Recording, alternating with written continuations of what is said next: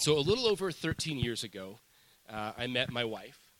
And at the time, I didn't, yeah, I'm super stoked about that. Um, at the time, I didn't know that she was going to be my wife, but, but uh, from the time that I met her, I knew that I wanted to be, she's somebody who I wanted to get to know better. And the more time we spent together, the more that that was confirmed. And after a couple of months, I decided that uh, it, was, it was time for me to make the first move and kind of take some action. And so it was on Valentine's Day, and I, I didn't want to put myself out there too far, and so I decided to make the first move anonymously. And I found out where she lived, and I left a Valentine's Day card and a rose on her car. And I didn't sign the card. I don't remember exactly what the card said. Something along the lines of, I think you're awesome, and I'd like to spend more time with you. And, and uh, so that evening, all hanging out, a bunch of us who were single on Valentine's Day, um, we went to the movies and went out to dinner. And, and she asked me, she was like, hey, did you leave this on my, my car? Uh, and eventually I told her, yes, it was me. And I was glad that she was glad that it was me. Um, and so uh, we, we started to go out. I took her on our first date. We went up to Squaw Valley. We went ice skating. And she fell, and I laughed at her. She still reminds me of that. She still tells that story. Um, but obviously, it turned out pretty well. So uh, a little, little while after that, I met with her dad for breakfast. First time I had ever met him, and we were basically there to talk about my intentions with Melissa. And um, we had a great we had a great talk. I let you know let him know, and, and he um, let let me know also that the the reason for dating is to pursue marriage. And I told him that that was my intention. And so, you know, fast forward about, uh, about six more months, seven more months or so, and uh, I decided, okay, it's time to take action again. I want to spend the rest of my life with this girl. And so while she was traveling on business, I went and I bought a ring. And then when she got back, I took her out and, and asked her to marry me. She said yes.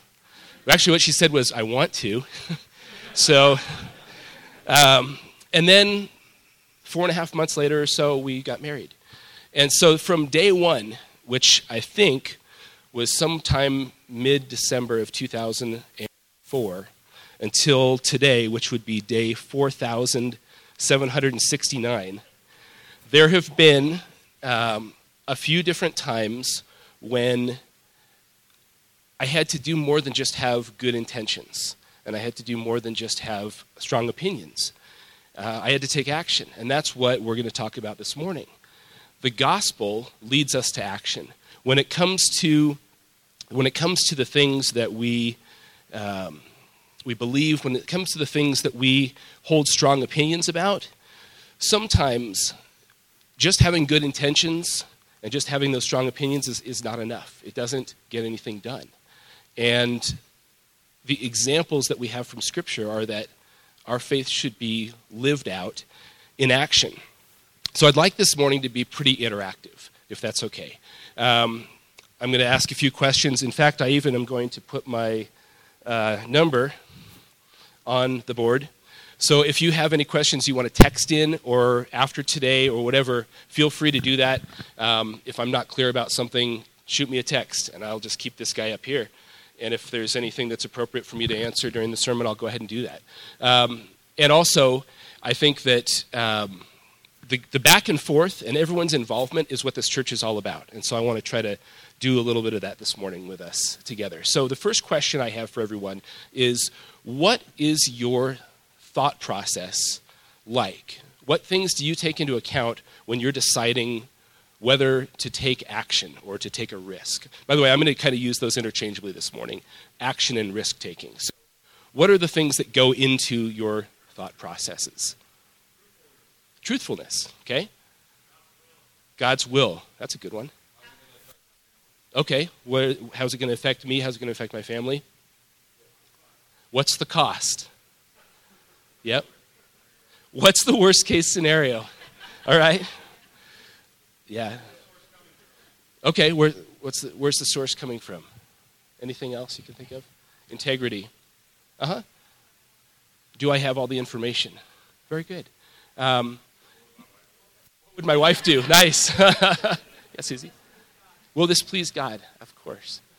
And um, so, obviously, a lot of great answers. I think uh, one of the other things that uh, not necessarily always comes to mind, but I'm, I'm trying to train myself to, to think about this as well, is what's the cost of not taking action? And, um, and that one seems to eclipse a lot of the other things, especially the selfishly motivated ones. When I talk about cost or how much time is this going to take or, or things like that, and then I'm confronted with this idea of what if I don't do anything? And sometimes the answer to that question is what ultimately takes me from having good intentions to, to taking action. So, um, what about what do you think it means to you to take a risk? Maybe that's a little bit of an unclear question, but, but what, is, what comes to your mind when you think of risk taking? Okay, t- something that takes you out of your comfort zone? Scary. I'm sorry? Am I going to fail? Absolutely. Possibility of loss? What's that? You don't know the outcome. It's un- unknown. Yeah. Yep. For every action, there's a reaction. Okay. Um, I think that we're going to we're going to look at a few different verses this morning. The first place that we're going to go is to a very familiar chapter uh, of James, and uh, the verses will be uh, up here behind me. But if you have a Bible, certainly open it up to James chapter two, uh, starting in verse number fourteen. This is what James says: "What does it profit, my brethren, if someone says he has faith but does not have works? Can faith save him?" If a brother or sister is naked and destitute of daily food, and one of you says to them, Depart in peace, be warmed and filled, but you do not give them the things which are needed for the body, what does it profit? Thus also, faith by itself, it does not have works, is dead. But someone will say, You have faith and I have works. Show me your faith without your works, and I'll show you my faith by my works. You believe that there is one God. You do well. Even the demons believe and tremble. But you do want to know, O foolish man, that faith without works is dead. That, that verse there is, is where I want to camp out for a little bit. Um, how is it that somebody looking at your life would know your faith? By what you show, right? They would see you bringing the gospel into action people of all different faiths all around the world are known for their actions, some good, some bad. And as Christians, we're called to be people of action. Our faith should lead us to action because that's how the world is going to know more about our Savior. That's how the world is going to understand our faith. When God wanted us to um, understand more about Him, He gave us His Word, He gave us the Bible, He gave us the Word of God, His Son, living out the character and the person of God for, for the world to see. And it wasn't just that people had strong opinions or strong intentions, but it's that people took risks along the way. The biggest risk taker of them all, Jesus Christ, humbled himself, took the form of a child, of a baby, and lived on this earth that he created. We talked about that when, when Santino was preaching on Christmas. Um, that what a humbling thing for the God of the universe to step into the world that he created huge risk involved in that. He, he didn't have an easy life. And for the most part, the people that followed him throughout Scripture didn't have easy lives either. Um, the life of Paul is one that we're going to talk a, a, fair amount about this morning. But um, i came across a few quotes that I want to share. And um, the first one, and, and, some of these may, you know, you, you may or may not agree with them. These aren't out of the Bible, these are just other, other men. So feel free to disagree. Don't disagree with that. Dis- you can disagree with me, right? So it says, uh, We judge ourselves by our intentions and others by their behavior. That's what Stephen Covey says. Yeah. Um, in his article, Intent versus Action, uh, We Are Nothing But What We Do, a guy named Von Grenier points out that we see everything through the lens of what we were trying to do and not through the lens of what we actually did. Yeah. Uh, we see, we know our thoughts. And so a lot of times, and, and it can go both ways. We can have an overinflated opinion of ourselves, we can also have a, a, an unfairly diminished opinion of ourselves. We compare our behind the scenes to everybody else's highlight reel. We show the world what we want the world to see, and we see of the rest of the world what they want us to see. Think about social media.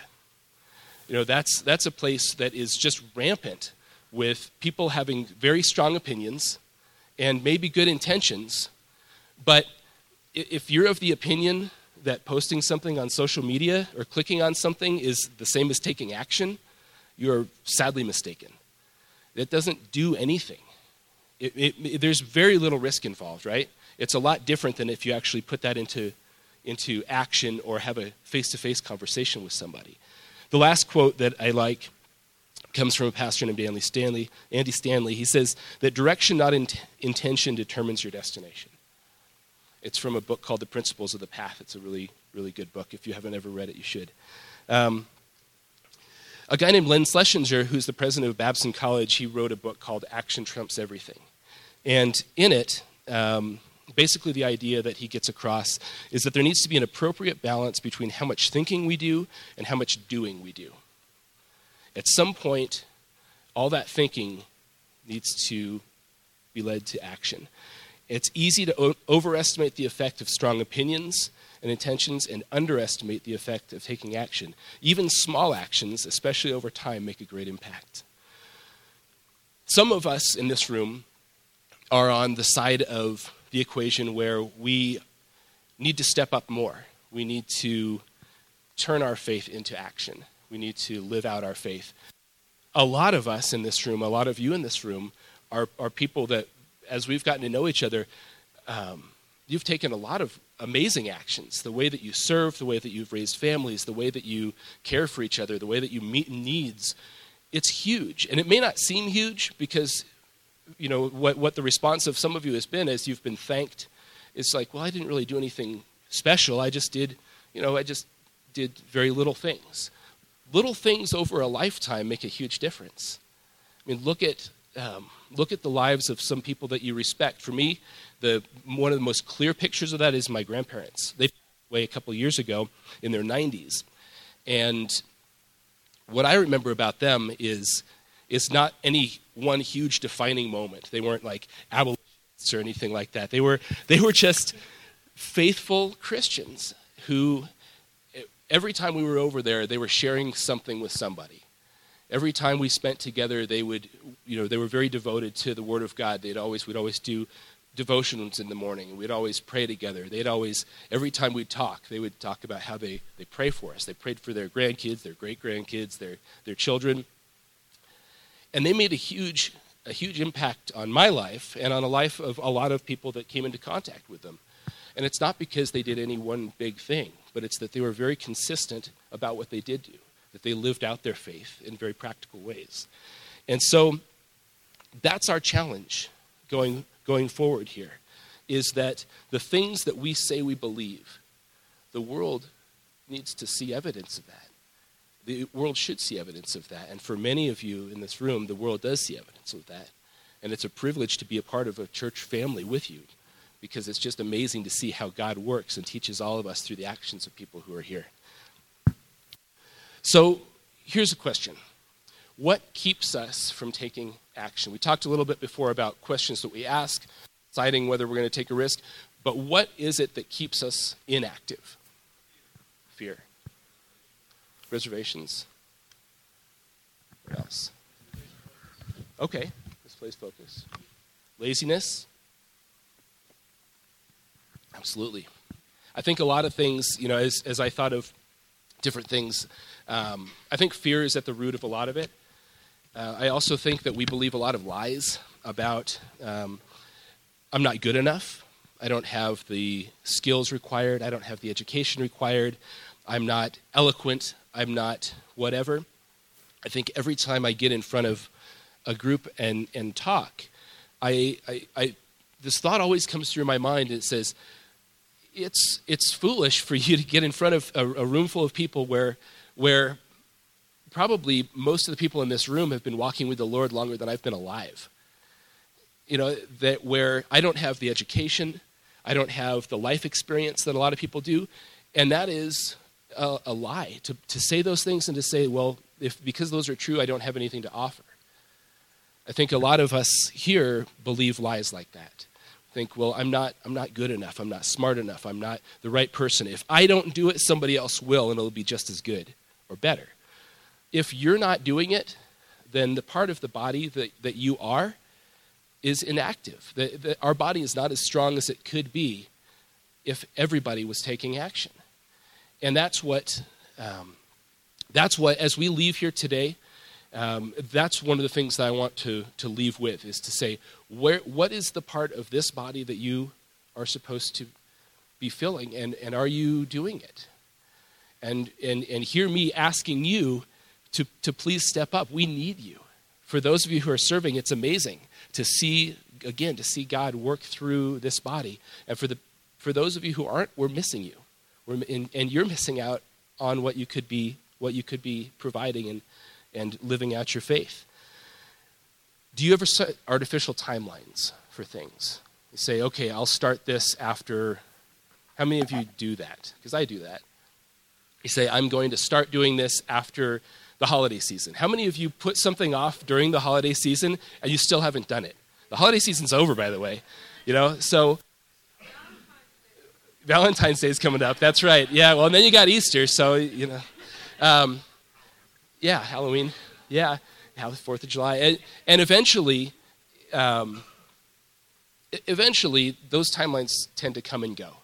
You know, you think, okay, I'm uh, I'm too young. When I when I graduate from high school, when I graduate from college, when I get married, after I have kids, once we buy a house, once we do this, then, I mean, and, and we set those timelines, and I think that if, if, if all of us are waiting to do anything until we feel completely prepared, then, then I don't think that we're really relying on the strength of God to do it. We, we, we should never feel completely prepared to do anything. No matter how many times we do it, we should still tremble at the idea that God would use us. And if we feel too arrogant, um, sometimes things end up getting done for the wrong reasons. So it's important for us not just to set artificial timelines and say, when this comes or goes, then I'll do this, but, but to actually say, okay, what can I do today to take the first step? It may be a small step, but taking the first step is very important. Paul, like I mentioned, we're going to talk a lot about Paul. He prays a lot for boldness. If you ever notice that throughout the New Testament, in a lot of his letters that he wrote and a lot of his prayers, he asks for people to pray for boldness. He prays for boldness for other people, he prays for himself for boldness. And if I look into the Bible and I think, who's somebody that needs more boldness? I don't necessarily think Paul. Like, he has a lot of boldness. And that gets me thinking, well, maybe, maybe the reason he has so much boldness is because he's so faithful to pray for so much boldness. Maybe God's just answering his prayer and he's making him bold. And I think, when was the last time I prayed for boldness? I think it, it should be something that we pray for regularly, but it, to be honest, it's not. It, the, I can't remember the last time that I just sat down and said, God, give me boldness. Like, give me strength, give me boldness. We pray for all kinds of things. But in, uh, in his second letter to Timothy, um, Paul writes this Therefore, I remind you to stir up the gift of God which is in you through the laying on of my hands. For God has not given us a spirit of fear, but of power and of love and of a sound mind. Therefore, do not be ashamed of the testimony of our Lord, nor of me, his prisoner, but share with me in the sufferings for the gospel according to the power of God, who has saved us and called us with a holy calling, not according to our works, but according to his own purpose and grace, which was given to us in Christ Jesus before time began but has now been revealed by the appearing of our Savior Jesus Christ, who has abolished death and brought life and immortality to light through the gospel, to which I was appointed a preacher, an apostle, and a teacher of the Gentiles. For this reason I also suffer these things. Nevertheless, I am not ashamed, for I know whom I have believed, and I am persuaded that he is able to keep what I have committed to him until that day. Hold fast the pattern of sound words which you have heard from me in faith and love which are in Christ Jesus. That good thing which was committed to you, keep by the Holy Spirit who dwells in us. For God has not given us a spirit of fear, but of power and of love and a sound mind. That's, that's where he starts off in this. You, God has not given us a spirit of fear. Later on, in verse 10, he says this Our Savior Christ, who has abolished death and brought life and immortality to light through the gospel. That is the gospel. That we were dead and now we're alive. We were blind and now we see. To, to, to the world around us, they may, they may understand a lot of things about us, and a lot of it may have nothing whatsoever to do about the gospel. What are the things that we want people to understand about us? What are the things that people should understand about our faith? It's not how many good deeds we do, although our good deeds definitely speak of our faith. It's not how smart we are. It's not how much sense our religion means, because to be perfectly honest, it's foolishness and we know it. But that's the beauty of it. It's, it's such a foolish message, but it's just so beautiful that, that Christ, God Himself, came to earth, He abolished death and brought life and immortality to light through the gospel. The risk of not taking action is that people don't understand that. That's what people need to understand when they look at our lives. When we started this church, we started this church with a mission to be inclusive of the, of the whole body, to intentionalize relationships. And if you're here, you're probably here for some reason like that, is that you've, you were missing out on, on some element of relationship, maybe in church, maybe just in life. And so I'm asking you now, what are you doing differently in this church that you didn't do somewhere else? And, and, and have those relationships been happening? Have you not gotten to the point where you're ready to take action and make yourself vulnerable yet? Maybe it's because you never had a place to serve before.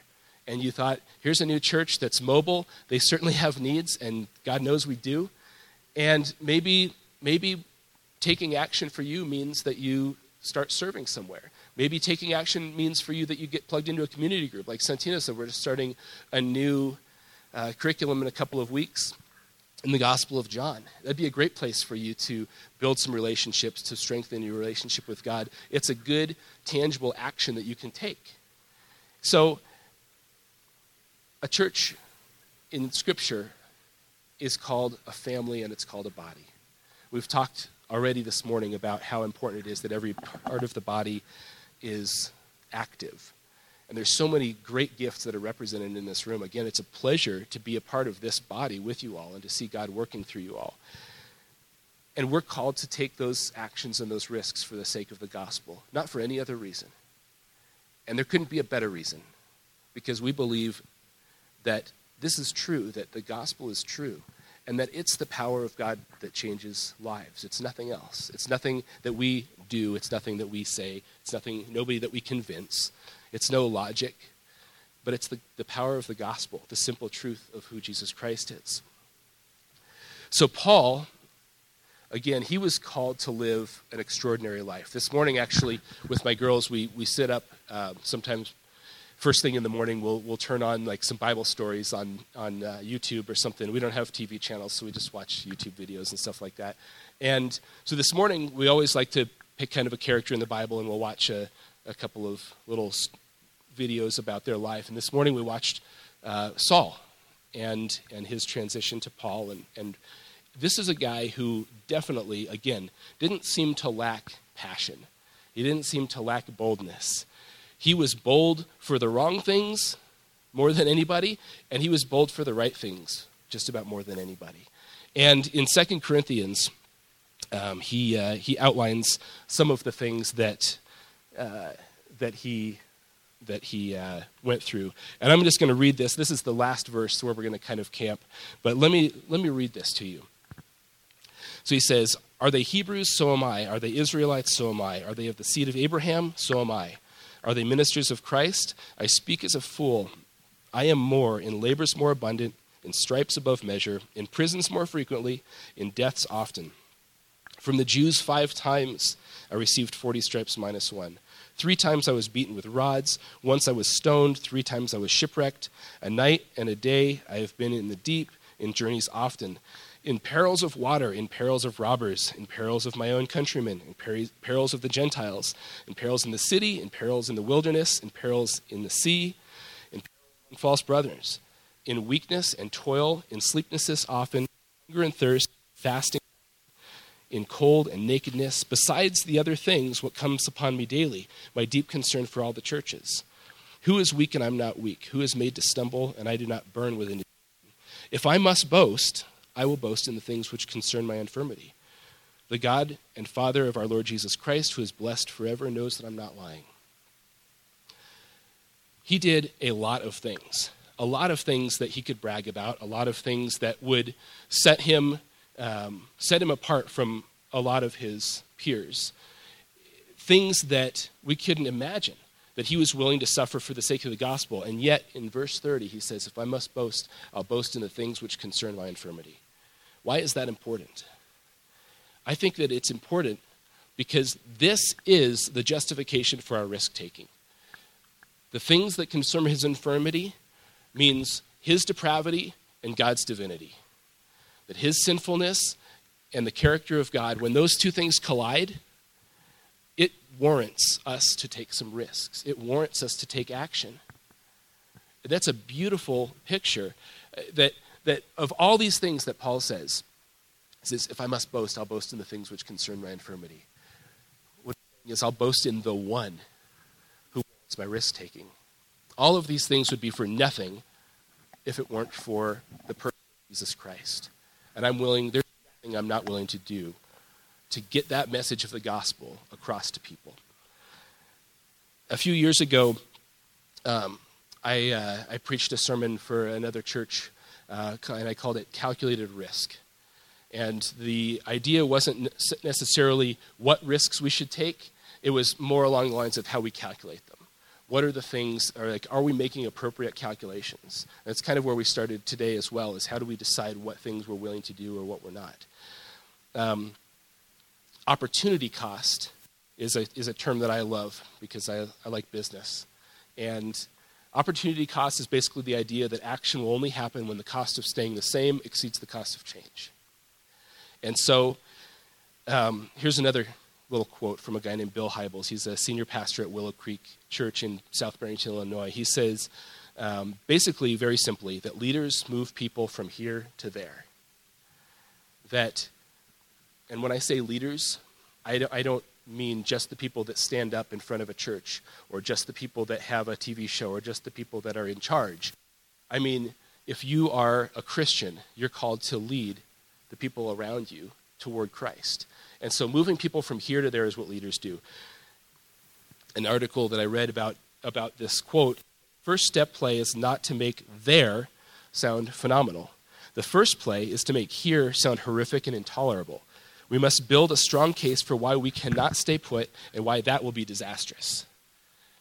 That's the what if I don't take action question. What's so bad about here? And what won't happen if I don't take action? And so here's some things that I thought about here that would warrant us to want to go there. Those who can't stand up for themselves are abused and written off. Here, 20.9 million people worldwide are trafficked in the sex trade and modern day slavery. Here, the average age of entry into prostitution is 13. Here, 19% of pregnancies nationwide end in abortion. Here, suicide has become the leading cause of in America. Here, our culture self medicates and attempts to drown their sorrows. Here, we're surrounded by people who silently suffer and feel alone. Here, life can seem meaningless and without purpose. Here, people are held captive by the very things they do for escape. Here, people perish not knowing the Savior. That's why we want to get to there. Getting to there means taking action.